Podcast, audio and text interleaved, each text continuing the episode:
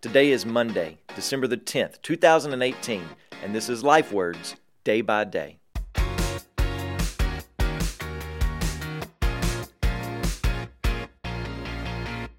In Luke's Gospel, an angel has announced to Elizabeth and Zechariah that they would have a son who would prepare the way for this coming king.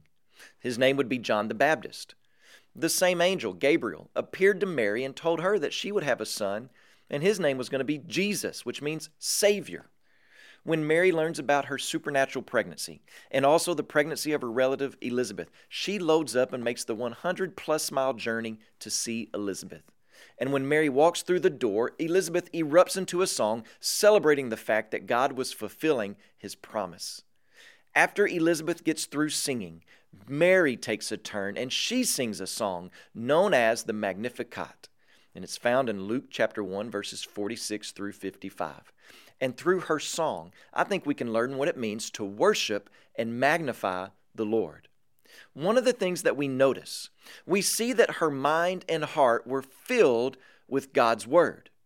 Within Mary's song, we see the fingerprints of several passages of Old Testament Scripture. If you look at Luke chapter 1, verse 50, it looks a lot like Psalm 103, verse 17, that says, The steadfast love of the Lord is from everlasting to everlasting on those who fear him. If you look at Luke chapter 1, verse 51, it looks a lot like Psalm 89, verse 10. You scattered your enemies with your mighty arm.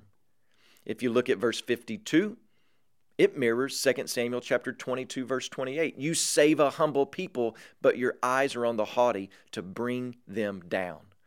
Luke 153 looks a lot like Psalm 107 verse 9. For he satisfies the longing soul, and the hungry soul he fills with good things.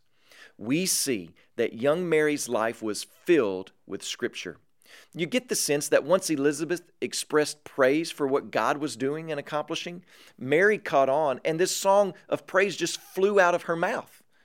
But here's the thing I want us to take away Mary didn't sit down with a Bible concordance and compose this song.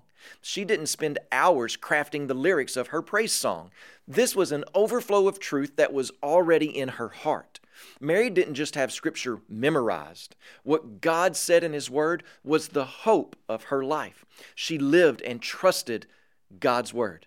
She knew what the Old Testament taught about God and His promises and His faithfulness and His power, and she believed them. She says, My soul is realizing the greatness of God.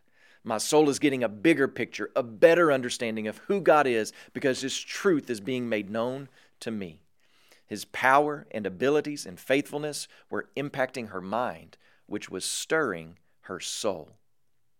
Do you ever wonder why our worship of God is oftentimes half hearted? Why it's not intense and full and vibrant?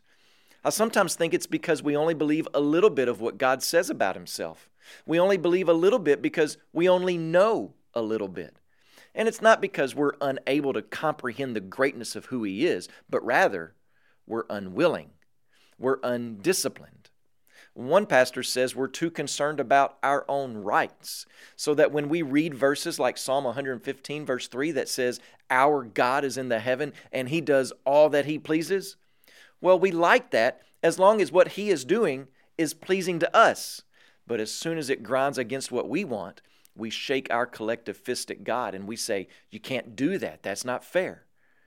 And so we attempt to strip God of his sovereignty and control, and what we are left with is a remote control God of our own making who's supposed to respond to us every time we push the buttons.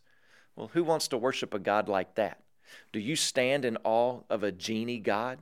Well, no. But when we are renewing our minds with God's Word, He will receive the worship due from us. And I'm praying that this Christmas you can say with Mary, My soul magnifies the Lord. From the Life Word team worldwide, broadcasting in 43 languages to 121 countries and to an audience of 2 billion people, we pray that you will walk with Jesus day by day.